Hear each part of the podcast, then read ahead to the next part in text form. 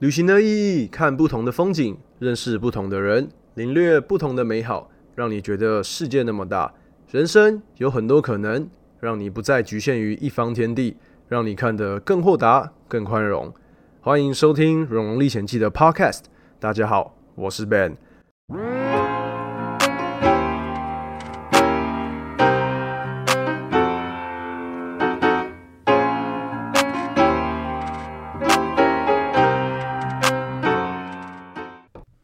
那又到了讲故事的时间。大家好，我是 Ben。那还是得跟大家介绍一下我自己，要不然我怕之前没有看过我影片的人不知道我现在在干嘛。我是一名旅游型的 YouTuber，那去的国家呢，都是大家不想去或是没去过的地方。至于是哪些国家呢？大家请麻烦直接上 YouTube 去搜寻，因为我今天要讲的内容呢很精彩。今天应该说我录音的时间呢是礼拜天，也就是五月三十一号，五月的最后一天。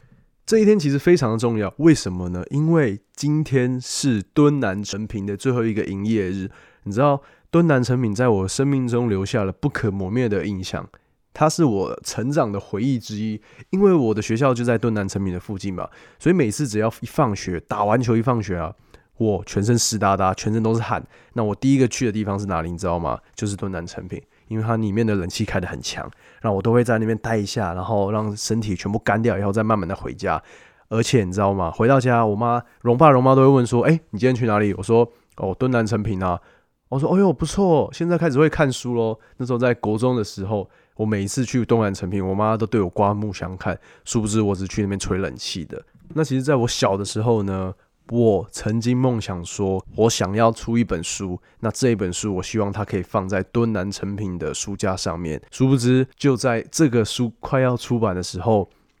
敦南成品就这样子要结束营业了。我跟你说，真的是差一个月，不多不少。因为我那本书呢，就是邦交国际化的书，现在快写完了嘛，已经写完了，在三月底的时候写完。在我那时候在隔离的时候，那写完呢，要经过一校、二校、三校校稿，然后等封面设计啊，然后里面的版面设计啊，这段时间是花最多的。那其实我原本可以拉到五月底就可以。上架就是新书上架，可是哦，因为中间来来回回跟编辑讨论啊，里面的图片要放多少，哪些文字要删减，这样子一来，我的书就 delay 了，所以要到可能六月底七月初才会上。那也就因为这样子呢，我 bucket list 上面那一条能够在敦南成品的书架上看到我的书呢，就从此以后没办法实现了，就是一个遗憾。但你可能会问我说，诶，不是还有新一成品吗？可是我跟你讲哈，新一成品跟敦南成品的那感觉，我觉得不太一样。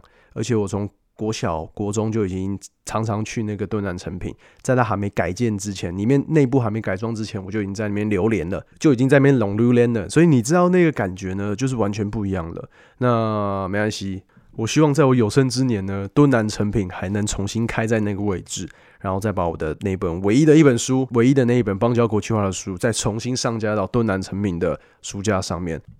好的嘞，那我们现在继续回答问题，就是上礼拜那个听众信箱，其实还有很多很多问题我都还没有回答，所以我希望每个礼拜的 podcast 我都可以回答一两个问题，不管是有关于《荣荣历险记》呢，还是我跟 Emily，甚至是任何旅游上面的疑难杂症，我都希望可以帮大家解决这些困难。好，那今天的第一个问题哈，这个问题是这样子：遇到不友善的人怎么反应？其实，在我们背包客旅游的时候呢，一定多多少少都会遇到一些歧视。其实你是黄皮肤，或是其实你的英文讲的很奇怪、怪腔怪调的，都有。这些东西你在旅游的时候一定都会遇到。那我的处理方式，我看的比较开，我都会觉得好，那笑笑就好了。我我绝对不会去在意他们讲什么的。诶，我突然想到，诶，那这样子的话，网络上的酸民算吗？应该也算吧。那我怎么处置？你知道吗？我通常呢，看到那些酸民、酸言酸语，我都会笑笑，我都会把他们当做笑话来看。但其实你说实在，你心里不会有任何的起伏吗？我觉得不可能，因为人之常情。你讲到自己，他们讲到你的话，你多少会一点一点感觉嘛。可是我会觉得，你人生当中一天就这样子二十四小时，那你愿意花多少的时间去处理这些事情？那不知道大家有没有听过一个理论，叫做“乐色人理论”。这个“乐色人理论”呢，讲的就是你一天当中一定会遇到很多不如意的人事物。那其中这些人会带着非常负面的情绪，那往你的身上丢，用言语去攻击你。那这个时候呢，你能做的是什么？你要花时间去跟他吵吗？去跟他辩论吗？去跟他争吗？他们要的只是一个出气筒，那你就成为那个出气筒。那你一天二十四小时当中，你必须要花多少去面对这些乐色人？而且你每一天一定都会遇到。那你能做的？Let it go，就是不要去理会他们，因为你人生还有很多重要的事情必须要去完成，而不是把一天二十四小时这么少的时间呢花在这些人的身上。你回头看过来，你会觉得非常的不值得，真的。所以大家可以去查这个有关乐色人理论的事情。那当你遇到不好的事情、遇到挫折的时候，或真的是遇到那种飞来横祸的时候，你再用这个乐色人理论去想，你会发现，哎。人生会快乐许多，真的，因为我以前可能也是会跟人家计较或什么的。但是你在国外事情遇多了，遇到那种很奇怪的事情，像我这次因为疫情的关系，我们那个时候在土耳其的首都安卡拉，我订了唯一的一间那个 hostel，真的就唯一一间哦，其他都没有开。那我就不知道为什么。那那一间 hostel 可能住下来一个晚上多人间。三百块台币而已，那我就定了。那那时候我从火车站，应该说高铁站，这样子背着我的大行囊十几公斤，慢慢的走，走了两三公里才走到市中心市区的那一个 hostel。结果呢，那一间 hostel 我上去说，哎，不好意思，我有那个订房子，那我是从台湾来的。那我把护照给他以后，他就说，哦，你的订单被取消了。那这个时候我就觉得，嗯。有吗？但是我没有收到任何的 email 说我的房间被取消了。那我就当场打开那个我的 email 确认一下，诶，没有啊，我就直接拿给那个老板，跟老板说，你看我的订单号码在这边，你可不可以用这个订单号去查一下？结果那个老板连查都没有查，连电脑都没有开，他就直接看着我说，没有，你的订单就是被取消了，因为你是从台湾来的。我这个时候就觉得，嗯，可是我们台湾的那时候疫的疫情，三月中的疫情没有很严重，那为什么会这样？然后就说没办法，因为你这边是从呃疫区过来的，所以我没办法让你住进这一间 hostel，请你离开。那你知道当下我就觉得哦，我当然也是据理力争，因为我就用数据跟他讲话。你看 Booking.com 让我订，那我没有要离开的理由。结果你知道这个老板怎么样吗？老板直接拿起电话，然后看着我说：“如果你现在不离开，我。”就要直接打给警察，我要直接叫警察把你驱赶而走，你知道吗？当下大概下午两三点嘛，我真的那时候超绝望的，因为我找了很多很便宜的住宿都没有找到，而且你看就在安卡拉市中心的唯一的一间 hostel，所以我那时候超级崩溃，我都觉得哦，背了那么重的行囊，好不容易走到了 hostel，你竟然不让我入住，但是我也没办法。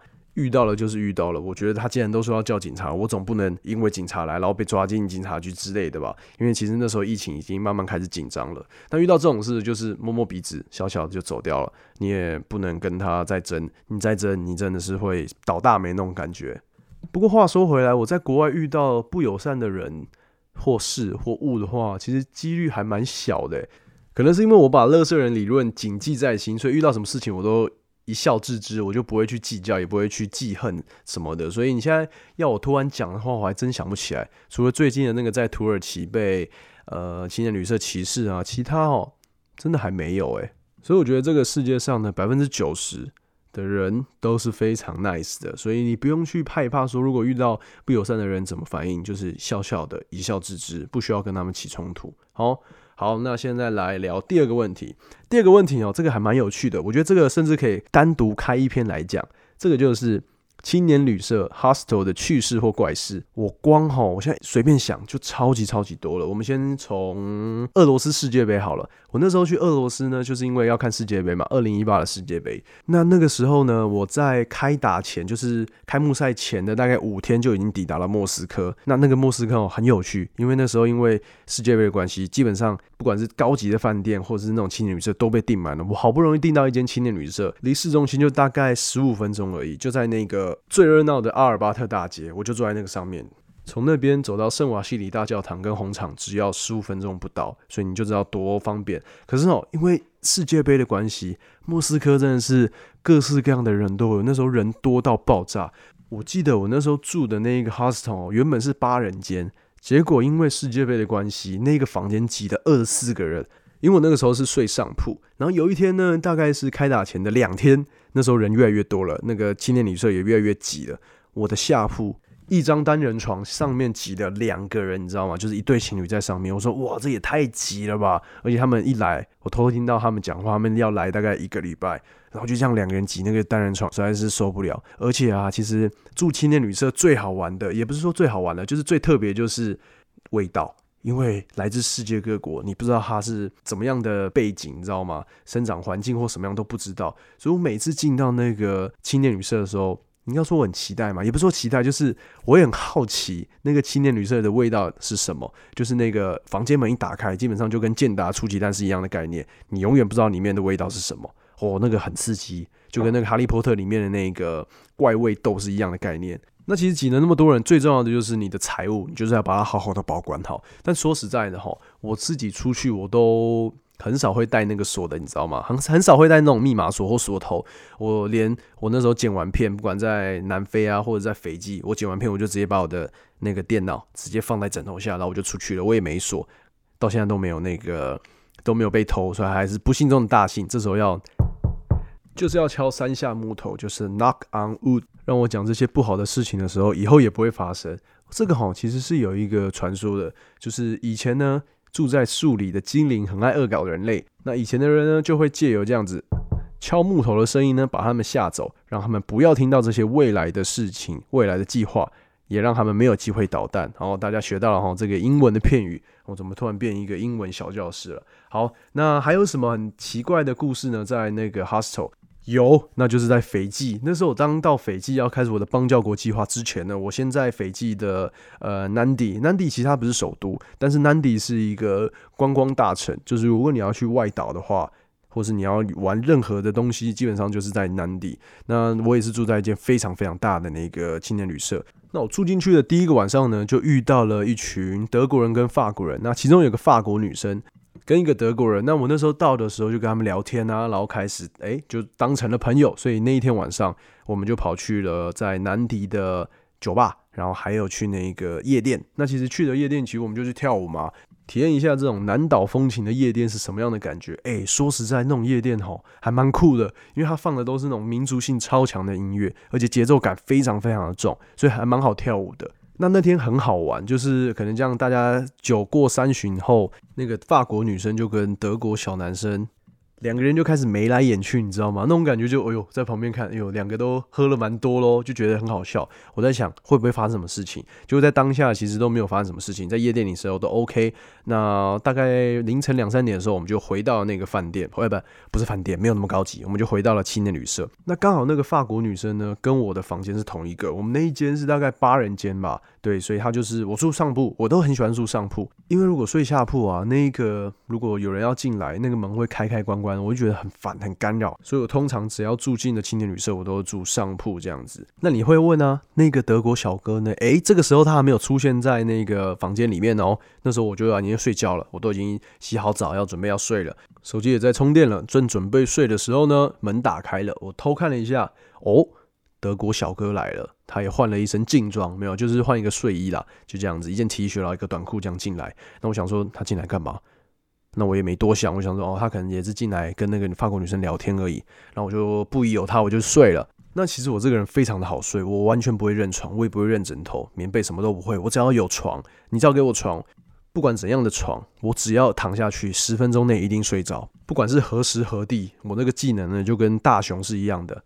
羡慕吗？哼哼。所以就在我半梦半醒之间呢，大概也只过了十五分钟吧，我就发现，哎。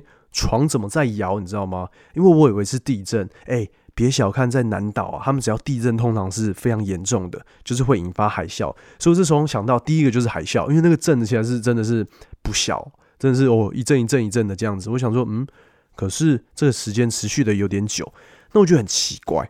那该不会是我这时候想的时候就嗯，楼下有两个人，一男一女，他们该不会在做什么事情吧？嗯，大家自己想，我就不讲破了，给大家自己脑补。因为这个节目呢，其实是合家观赏的，所以我就讲到这边，好，给大家留下一点想象的空间。但是吼，必须要跟大家这样说，你们想的就是我要讲的那件事情。好，我点到为止，不说了。那这件事吼，也让我觉得哇，这是我住进这么多的青年旅社的第一次遇到这种事情。那因为当下其实我非常的想睡觉，半夜三点多，所以我也我也没有怎么样，我就说啊，那么你你们随便啦，我真的真的让我睡觉就好，还好我很好睡，要不然这样一直摇下去也不是办法。真庆幸我是一个到哪里都能很好睡的人。那其实，在旅游的过程中呢，我最喜欢跟最爱的就是遇到台湾人。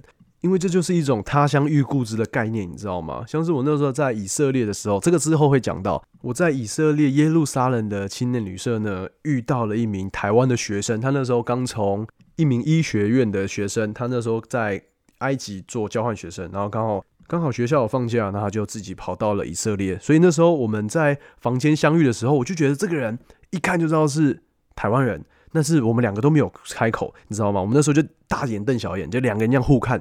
然后我就说你是台湾人吗？他就说哎，对我就是台湾人。然后那种感觉非常的兴奋。然后我们那时候就开始尬聊啊，不管是聊埃及啊，因为那时候原本之后要计划去埃及，所以我就问他一些资讯，然后也问他说在以色列怎么样啊。然后后来我们还一起去了死海。那这个故事，这些故事呢，我们等之后讲到以色列的时候，我再邀请他。如果 OK 的话，我再来邀请他来讲一下以色列啊，或是埃及的岁月时光这样子。好，敬请期待。完蛋了，我又继续挖坑了。好了，那讲到这边，我继续再挖一个坑好了。那就是这个好玩的 hostel 呢，就是在约翰尼斯堡那个 hostel，是之前由曼德拉所逃离时候住的地方所改建的一间 hostel，非常的有名，在约翰尼斯堡你一定要去住。我记得好像就叫做 Joburg 吧，对你去查一定查得到这间青年旅社。那那个时候其实我住了四天哦，然后那天早上刚好要离开那个 Joburg，然后要前往开普敦。那其实那个时候我就是在没事做嘛，早上没事做就在滑滑脸书啊，接受一些外界的资讯。然后这个时候就突然有人敲敲我的肩膀，他就说：“你是台湾人吗？”啊，我就说：“哎，对你也是台湾人吗？”因为一听口音就知道了嘛，但是还是要 get by 一下。他说：“哦，对我也是台湾人。”我说：“哎呦，好巧，哎，难得可以在南非遇到台湾人。”然后说：“对啊，因为我是在开普敦念书的交换学生，台大的交换学生。”而且很好玩的是，我之后去史瓦蒂尼，我的邦交国，在非洲唯一的邦交国的时候，还遇到那名交换学生，这个台大学生很好玩哦。所以这部分呢，就留到之后。好，各位观众，我现在挖了两个坑，那这两个坑呢，我一定会把它填满了。那现在这个时间点，我们继续来讲上礼拜还没讲完的故事。好了，下礼拜讲到哪？上礼拜是不是讲到我被伊朗遣返之后，我搭上了另外一班飞机，往哪个方向？往西，一路向西，来到了。约旦，我跟你说哈，这个约旦呢，我其实以前只知道它有什么，它有一个最为人所知的，就是世界新七大奇景当中的 Petra 古城 （P-E-T-R-A） 这个东西哈。如果你看那个电影《印第安纳琼斯》的话，第三集《圣战骑兵》，你一定看得到它，因为它就是在剧情中非常重要，埋藏那个圣杯的地方，就是 Petra 古城。这就是我对约旦的认识，就是这样子而已，没有其他了。所以我那时候从伊朗这样飞过去的时候，我预计待多久呢？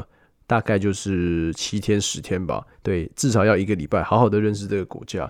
你知道，我那时候到了约旦的海关，到机场的时候，我其实非常非常的紧张，因为我怕又遇到了跟上次同样的一样的事情，就是又被遣返或怎么样的。所以那时候已经签证已经没有问题了，就是买那个 Jordan Pass，包括了那个 Petra 古城的门票。大概是三千多块吧，这签证其实还不便宜的。然后呢，这次我有没有订那个房间？有，我这时候已经把房间订好了，所以没有问题。海关马上就让我过去了。然后我一进到那个呃，真的是入境的时候，到行李转盘的时候，我就觉得啊，真的不用再波折了，而且已经超过二十四个小时没有睡，所以当下其实非常的。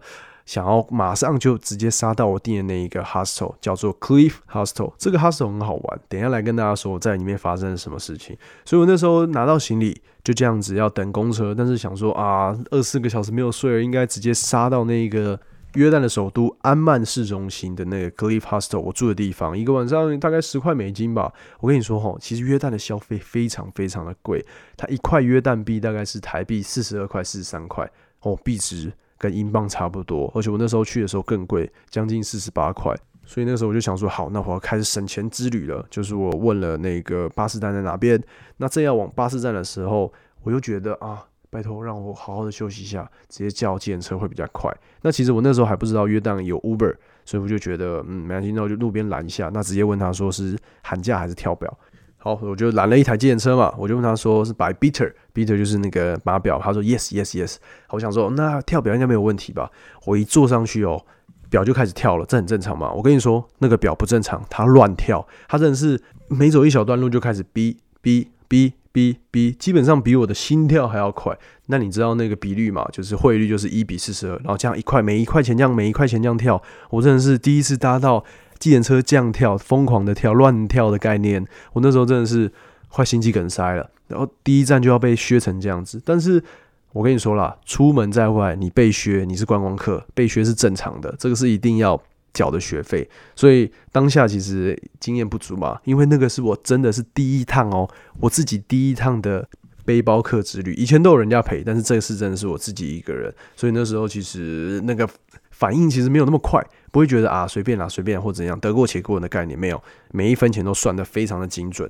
然后我就看着那个码表这样跳呢，司机非常开心，一直跟我聊天。我其实也忘了从机场到那个 Cliff Hotel 花了多久的时间，我只知道那天。第一趟就花了两千多块，快三千块的那个建车钱。后来我特别用 Uber 的那个 App 查了一下，从机场到安曼市区要多少钱？我跟你说，不用四分之一，真的是不用四分之一，甚至连五分之一都不到。所以我就知道，哇，我真的是当肥羊被宰，你知道吗？OK，经过被宰的经验以后，我现在已经安全到我的那个青年旅社了，Cliff Hostel。这间 hostel 其实还蛮有名的，那是有一个老爹管理的。那其实我到了第一件事，除了放东西、洗澡，再来就是要跟外界取得联系。我这一刚刚一个过程呢，全部哦，连到机场我都没有连到 WiFi，都是到我住的地方以后才连到 WiFi 了。大家知道我为什么要特别来介绍这个 Cliff Hostel 吗？是它特别怪或特别的好玩吗？其实也没有，它就是一个非常基本的住宿。可是哈，好玩的是它的 WiFi 密码。为什么会说它的 WiFi 密码非常的好玩？是因为我一到东西放着，我就跑出去去问那个 Cliff Hostel 的老板，他是一个大概六十几岁的老爹吧。我就问他说：“What is WiFi password？” 我就这样问他嘛，因为他没有写出来，他就说：“What's your name？” 嗯，我不是问 WiFi 密码，你为什么要问我的名字？然后我就跟他说：“哦，I'm Ben。”我就问他，就跟他讲这个名字嘛。他说：“No, no, no. What's your name？” 那我想说：“哦，好，你可能是要问我护照上面的名字。”然后我就直接跟他讲说，呃，呜，然后这样这样怎么样？然后他就说，no no no no no，what's your name？那个老爹就这样连续念了两三遍，what's your name？what's your name？我就想说，该不会密码就是 what's your name 吧？我还真的这样试一试中了。我第一次去遇到一个竟然把 WiFi 密码弄成 what's your name？他到底是要问你真正的名字？他是对你有兴趣呢，还是只是问 WiFi 密码？只是告诉你 WiFi 密码？我真的觉得这个老爹超好笑。超有梗的，你不觉得吗？一个 hostel 的密码设置成 What's your name？那连到 WiFi 第一件事情呢，就是报平安，跟荣爸荣爸说我被遣返，然后没有到伊朗这样子。那可是我现在仍然安全，我到了约旦。然后荣爸的第一个反应呢，他就是非常紧张，对他说：“哦，没事吧？有没有有没有被怎么样怎么样之类？”我说：“啊，没事啊，人现在能打电话都安全。”那我知道荣妈讲了一句话，他说：“哎。”我现在有那个有朋友在哈，你你安全就好了，没事没事，挂电话挂电话，电话费很贵。我就说妈，我是用赖打的。他说啊，一样啊一样啊，好，拜拜，完全没有要管我死活。我觉得容妈真的是心脏比我还要大颗。儿子遇到这种事情，一般的妈妈都是非常紧张，殊不知容妈觉得，哎呀，我相信你 OK 的啦。对他之后事后跟我说，我相信你当时是可以处理这种疑难杂症的，所以我不需要出马。OK，好，你就自己来，这是你成长的经验之一。你看，容妈就是这样对我长大，所以我现在才可以周游列国哈，开玩笑的。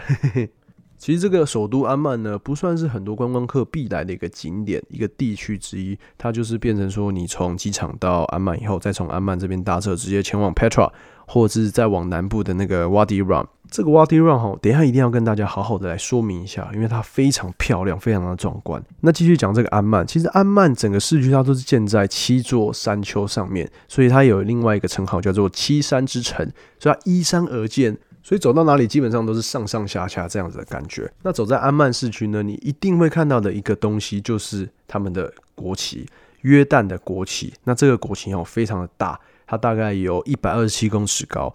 但是你往那个方向走，你就会到整个安曼城中最重要的一个景点，就叫做安曼城堡。这个安曼城堡的门票我现在已经不记得了，我刚查大概是三块还五块 JOD 吧，就是大概两百块左右的台币。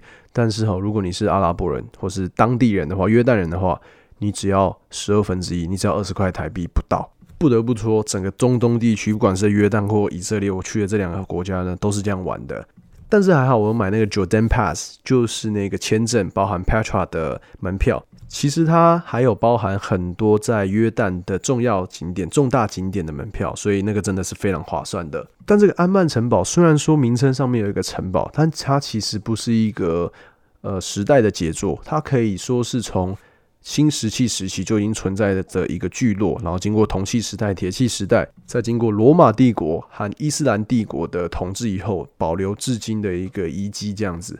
在上面拍照非常漂亮啦，因为它就是一个居高临下的一个感觉。你从这边可以往下一望，看到整个安曼市区的美景。虽然就是土黄土黄的感觉，可是从另外一个角度看还不错啊。而且我那时候还带了我的空拍机，我之前在马绍尔群岛坠机的那个 Spark DJI Spark，但是哈，我在那时候偷飞，因为我不知道其实安曼市区可不可以飞，但是我就先飞上去再说。但是后来好像不行，而且这个空拍机之后还差点在 Petra 被人家没收。那首都安曼还有没有什么景点呢？有啦，市中心还有另外一个罗马竞技场，也不是罗马竞技场，一个剧院呐。对，它那个剧院大概可以容纳六千人，也是布利亚大，你知道吗？而且它保存的还不错，所以你从那个呃安曼城堡这样往下看，一眼就可以看到那个剧场，很壮观。那其他基本上就是没有了，因为其实安曼它算是一个非常现代化的一个中东城市。那这边还要讲一个，那时候我有去的一个地方叫做 Jerash。中文叫做杰拉神古城，这个古城哈，它有一个非常响亮的称号，就是罗马之外的罗马。我跟你说不夸张，它是除了意大利罗马之外，保存最完好的罗马遗迹，比我这次去土耳其的以佛所，还有那个意大利的庞贝城都保存的还要完整。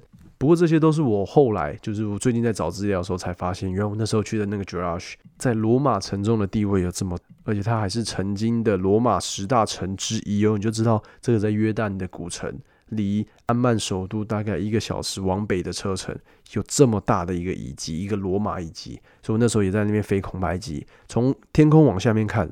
那个范围之大，比以佛所还要大，真的。我后来看一下，相较了一下，去查了一下他们的资料，结果真的是。但是不同的罗马古城呢，它还是有很多不同的东西可以看。像是在以佛所，土耳其那个以佛所呢，就是要看那个塞尔瑟斯图书馆那个那一片门保存非常完好的。但是在 j u r a s h 古城呢，它最重要的就是南门旁边的那个哈德良拱门，是为了迎接罗马帝国的哈德良皇帝亲临 j u r a s h 而建立的凯旋门。我那时候看到的时候真的是非常壮观，然后现在回想起来，然后再用照片去回忆那段旅程的时候，才觉得早知道那时候多做功课。重点是早知道那个时候开始拍影片就好了，搞不好我现在拍的那些就因为他们我已经百万订阅了。好了，这一段是开玩笑，我每次都这样幻想，但是人生就是这么多如果嘛，对不对？如果我早一点拍片的话，早一点怎么样怎么样的话，唉，好了，那我们故事继续讲。在安曼市区呢，待了大概两三天以后呢，我就继续往南，就是来到我在约旦最大的一个重点 Petra 古城。那其实 Petra 古城哈，我那时候住的一间饭店叫做一一间青年旅社。我怎么一直讲的饭店呢？是不是很想住？没有，我那时候住的那个 hostel 叫做。My Valentine Hostel 这间 hostel 哦，它就在那个 Petra 古城的旁边，很近，而且它整栋都粉红色的，非常好人。而且我记得非常清楚，我住进去的那天还刚好七夕，你知道吗？一切都是非常的巧合。那相信大家都有看过 Petra 古城的照片。那其实哈，它这个历史要回溯到西元前一两百年前，那时候的贝都因人呢，就在这边建立的一座城市。那这一座城市呢，哎，也很厉害哦，就成为了当时最大的贸易中心。你想要买任何东西呢？从东到西一定会经过这里，就是一个重要的关口，重要的贸易关口。那这样的情况呢，一路延续到了西元二世纪左右。那这个时候，这一个区域呢，这座城市它已经变成了罗马帝国的统治之下。从这个时候呢，这座城市就有了一个名称，叫做 Petra。那其实 Petra 它其实取自于希腊文字当中的石头的意思，所以石头之城就是 Petra。又过了不久，大约一百年左右的时间呢，罗马人开始把贸易中心转移到了位在叙利亚的 p o m i l a 这个帕尔米拉古城，它其实就是当时的古代丝绸之路的末端。再加上另外一个非常重要的变因，就是海上贸易的心情，由西域运过来的商品或者是香料就可以直接穿越红海，然后直达罗马，不用再经过 Petra 古城。也就因为这样子，Petra 古城慢慢被人家遗忘。在接下来的数百年之间，Petra 古城遭遇到了多场的大地震。就在西元六世纪初 Petra 古城就此被世人遗忘。只有住在当地同一个区域的贝都因人才知道这座失落之城的所在地。那到底为什么会被人家发现？你知道吗？就是在一八一二年的时候，有一位瑞士来的探险家乔装成了穆斯林圣者进入这边，Petra 古城才再次重现在世人的眼前。好了，故事讲了那么多吼，真的不及你第一眼看到 Petra 古城那种震撼感。因为其实，在进入 Petra 古城，你看到那一个非常大的建筑物之前哦，你会先走一个大概三公里的蛇道。这一条道路吼，就是弯弯曲曲的，就跟蛇一样，所以才叫做蛇道。这个蛇道，当地的贝都因人是这样讲，就是为了易守难攻，你知道吗？为了抵御外来的侵略者，所以他们才会把 Petra 古城藏在那么里面，然后建造了这个蛇道。那走在这个蛇道上面，你会发现吼，大部分都非常的好走，就是一般那种泥土路，但是非常的干，因为那边基本上是不太会下雨的。但你走一走，你会发现有一些是石块铺路。地板上一块一块的，有点像瓷砖，但是又不像。那其实这个是当初罗马帝国并吞 Petra，方便给罗马人的马车行驶所盖出来的。但是现在基本上你在这个蛇道上面看不到，只看得到一点点啦。那你就这样走着走着呢，你完全不知道什么时候会到尽头。那就当你有这个想法的时候，你就会发现蛇道的远处呢有一个块空地，上面停了几只骆驼。然后在骆驼后面有一个非常大的一个建筑物，整栋建筑物基本上就是直接从岩石上面雕刻而来的，一体成型的。你看到这个，你就知道你已经到了 Petra 古城的最重要的地方——那个国王墓穴。我跟你说，我那时候看到这幅场景的时候，我快哭了。我没想到，我从小看的那个《印第安琼斯圣战骑兵》那一集，Petra 古城就这样活生生的出现在我的眼前，你知道吗？我现在讲起来还是非常的激动，因为那种感觉真的是非常的不真实，你没办法想象当时的贝都因到底怎么打造这个国王墓穴的，高四十公尺，宽三十公尺。一体成型，直接从岩石里面这样凿出来的，这个算是我小时候在我印象中非常深刻。我告诉我自己，我以后一定要去到这个地方。而且当时因为年纪小，我还不知道这座城在哪里，是因缘机会下才发现哦，原来这座城叫做 Petra，然后它在约旦。哦，我现在回想起来哈，我那时候就站在那个沙地上面，然后看着骆驼，看着那个国王墓穴，就这样站了一个小时，我不夸张，我那边狂拍照片，然后盯着它发呆，因为我真的。没想到那种感觉真的是哦，很震撼，很震撼。我觉得大家现在可以去查那个 Petra 古城的照片，然后看一下照片，然后再想一下我说的，从蛇道走了三公里，然后突然一片豁然开朗，看到这一个，就有点像陶渊明有没有来到桃源居这种感觉，真的是震撼到人心。我实在很难用言语去形容这种感觉。那其实我们对 Petra 的印象就是那个国王墓穴，在一开始那个 Treasury。其实哈，如果你沿着那个 Petra 古城那个蛇道继续往上走，其实到后面基本上就是一个豁然开朗的概念，路都非常的好走，然后爬上爬下，然后在那边探险的感觉会中暑，因为太阳实在是太大了，大概有将近四十度哦。我那时候大概是九月，哎，九月初、八月底、九月初的时候去，真的是差点没中暑。那其实看完那个 Treasury 呢，还有另外一个东西叫做 Monastery，就是修道院。这边基本上就是一般的观光客不会到的地方，因为他要一直往前走，走大概十几公里才会到那个地方。那这个修道院哈，比那个 Treasury 还要更壮观。明信片上面看到那个 Treasury 呢，大概就是刚刚有说四十乘以三十的规格，但是 Monastery 在最顶端最后面，蛇道最尽头那一个规格是四十五乘以五十。可是因为这边实在是太难走，要走太久，而且要爬很多山。通常你走到这边，旁边都没有什么观光客人，所以你可以独享一整个 Petra 古城的感觉，非常的棒。那讲到这边哦，我跟你说，我在这个 Petra 古城也遇到了一件非常让我哭笑不得的事情。这件事情哈，跟空拍机又有关系了。那个时候我看完那个 Monastery 要往回走的时候，我想说，嗯，好。我有带空白机，那是时候来飞一下了。我当然找了一个非常隐秘的地方，那时候人不多，观光客也不多，大概下午两点多左右吧。所以基本上观光团都已经走了，而且观光团也不会走到 Monastery，因为要走太远了。从那个 Treasury 到 Monastery 大概要两个多小时吧。所以这时候我就选了一块空地，然后把我的那时候小白往上飞。那我其实我才刚把小白放上天。那大概飞了三分钟，这样子飞啊飞啊，旁边有个小贩就哎引起了他的注意，他跑过来说：“哎，你在飞什么？啊这是空拍机吗？Is this drone？他就这样讲。那其实我这个时候已经飞了大概三五分钟，我想要拍到的画面基本上都拍到了，所以我就用自动导航，慢慢的让小白回到我的手中这样子。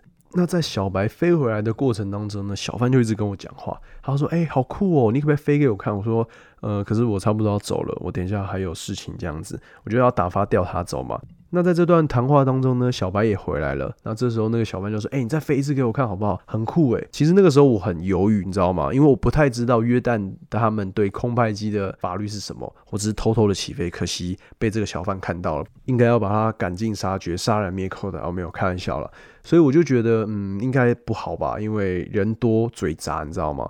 这个时候呢，小贩又说话说：“啊，没关系啊，我在这边很久了，常常看到有人飞空拍机，没有什么问题的，不要怕。”他既然这样讲了，我就把空拍机小白又起飞了。那小白一起飞吼，你知道那个小贩做了什么事情吗？他不但没有看着我空拍机起飞，他也没有看着我的手机画面，他开始大叫，而且是用阿拉伯文开始大叫，往山下的那个方向大叫。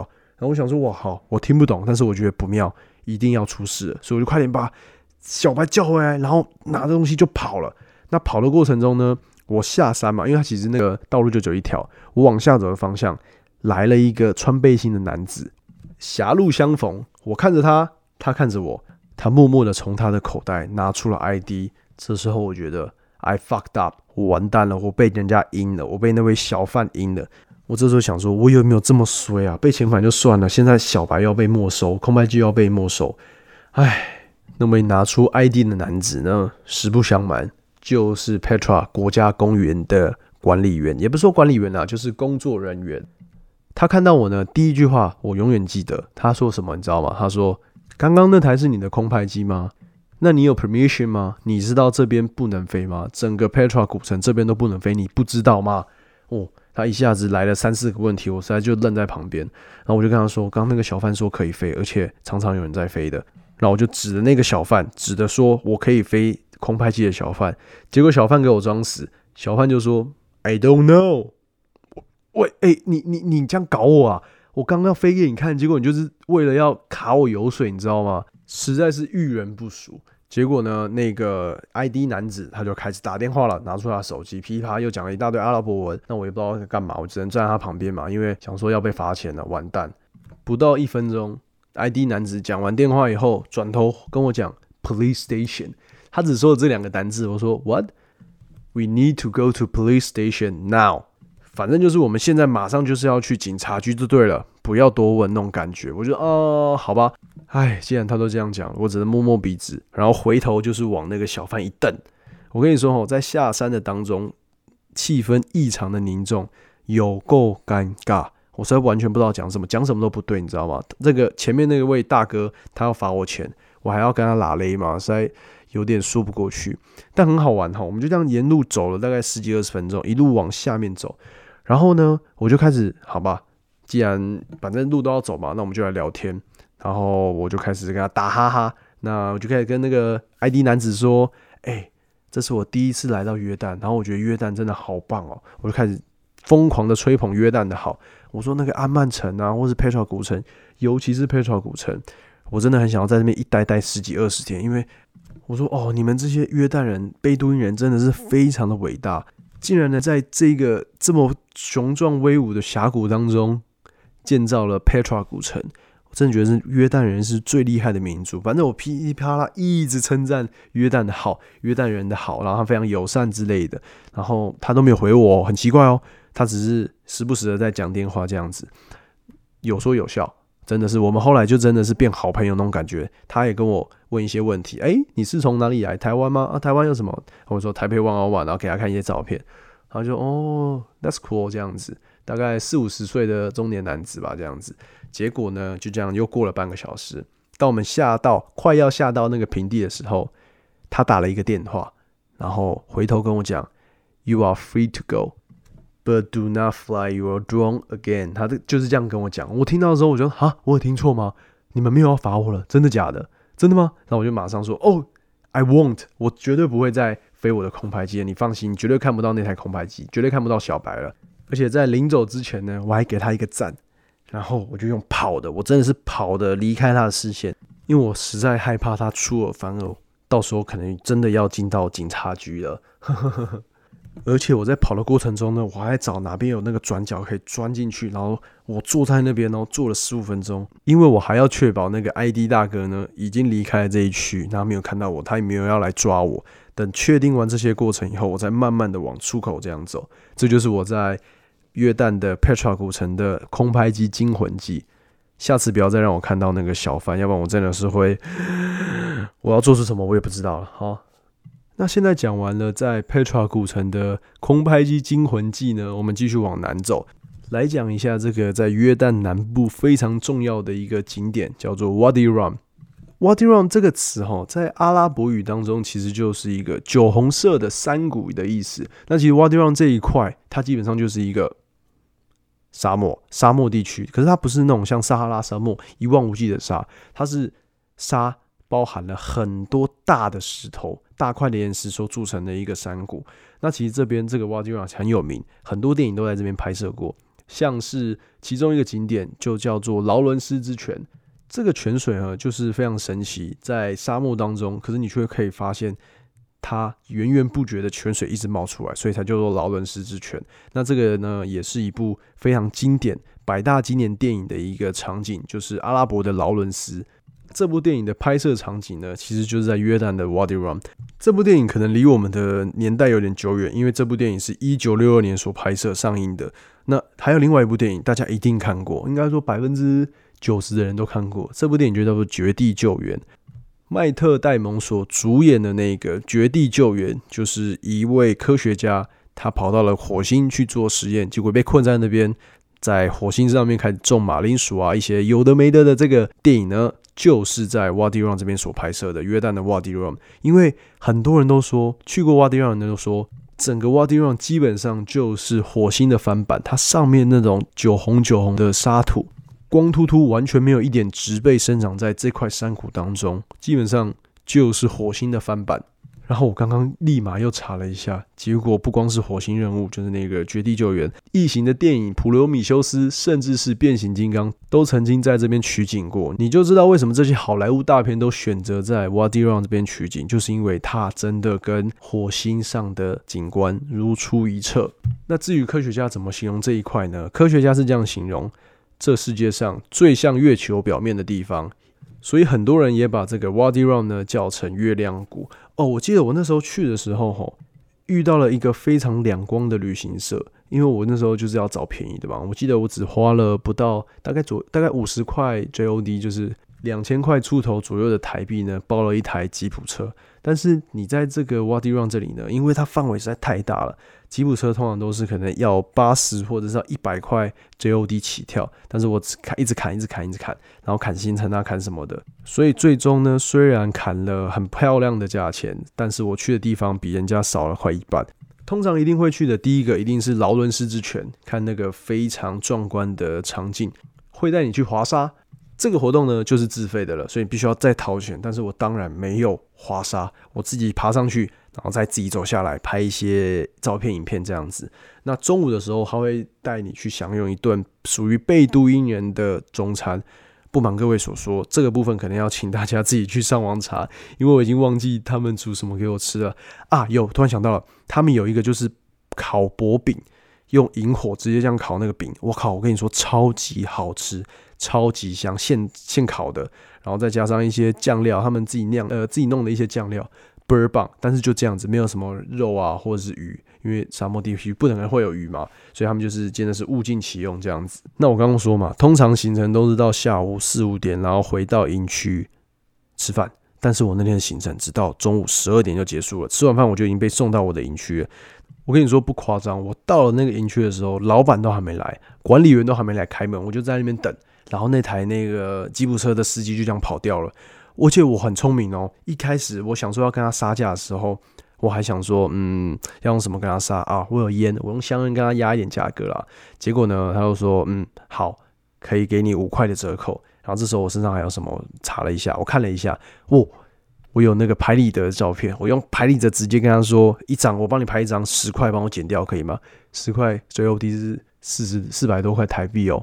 然后他就说，嗯，不行。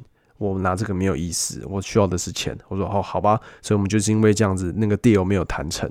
结果呢，因为我没有杀价成功，我去的那些行程，想要去那些行程都没有去到，所以我从下午大概一点做到晚上六点，才有人来到那个营区。那大家知道我中间这段时间在干嘛吗？这边先跟大家说，在 Wadi Run 里面，你收不到任何的收讯，别说行动网络了，你连 WiFi 都没有，而且也打不出去电话，所以我就是在那边等，等人看有没有可以聊天呢。结果来的是什么，你知道吗？来了一头山羊，小山羊，整那个管理员养的山羊这样子，还有几只小猫咪，所以我这整个下午就是玩猫、玩山羊，跟坐在那边发呆，看红色的山谷，看整个 Wadi Rum 这样子。但是哈，我觉得白天的 Wadi Rum 不怎么好看，晚上如果你有带相机的话，麻烦你用一个三十秒的曝光，随便你找什么角度。就是往山谷那边拍，随便拍随便美，而且你会看到为什么那些好莱坞大片要选择在这边拍。你这样拍哈，你就用你的相机这样随便拍，你可以看到真的很像月球表面或者是火星上面的感觉。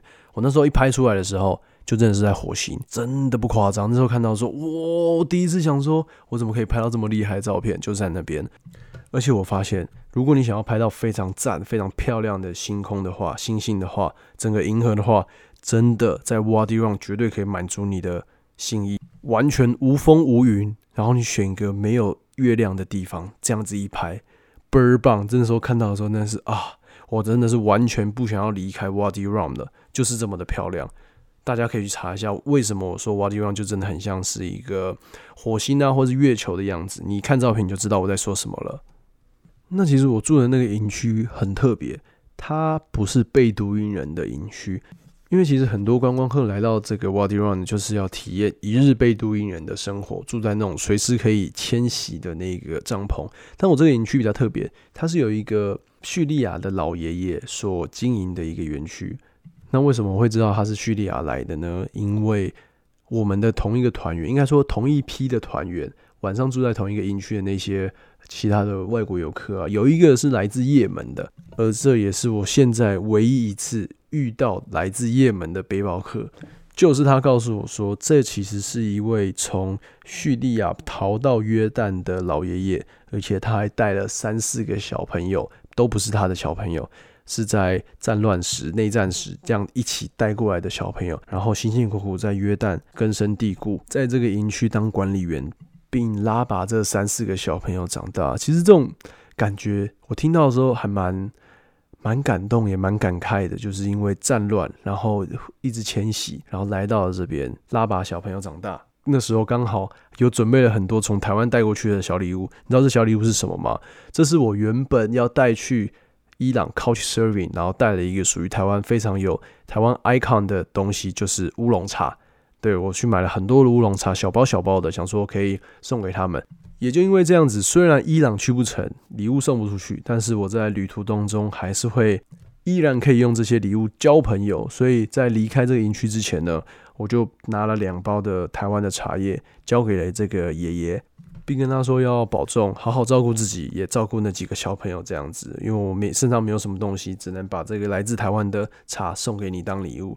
讲完这几句之后呢，老爷爷他其实没有讲什么，因为他英文实在不是很好。但是光从眼神我知道，这个老爷爷他其实也很感动，所以他就这样看着我，然后握拳敲敲左胸，然后讲了几句我听不懂的阿拉伯话，然后我就搭上吉普车回到了这个城镇中心，继续往南，然后要从约旦的南部过海关，走陆路边境，直接到以色列这样子。所以最后我在约旦就待了大概七天，对，前前后后加起来七天。结束了我在约旦当背包客的日子。我跟你说，听到这边哈，这一集的节目也差不多要结束了。其实这一集很难录，不瞒各位所说，我去约旦的时候大概是二零一七年的九月左右，等已经快到三年了，所以很多东西我基本上已经回忆已经非常的模糊了。我还要回去看我 Facebook 那时候发的图片啊，然后写的文章到底写了什么这样子。不过不错啦，我还是讲了五十分钟。把我那时候去约旦的行程大概跟大家介绍一下，然后一些好玩的故事、好笑的故事。对，那下一集呢，应该是以色列了吧？如果没有意外的话，所以请大家敬请期待。好，我是 Ben，有任何的问题呢，想要问我的，麻烦私讯我的 IG 或者是粉丝专业。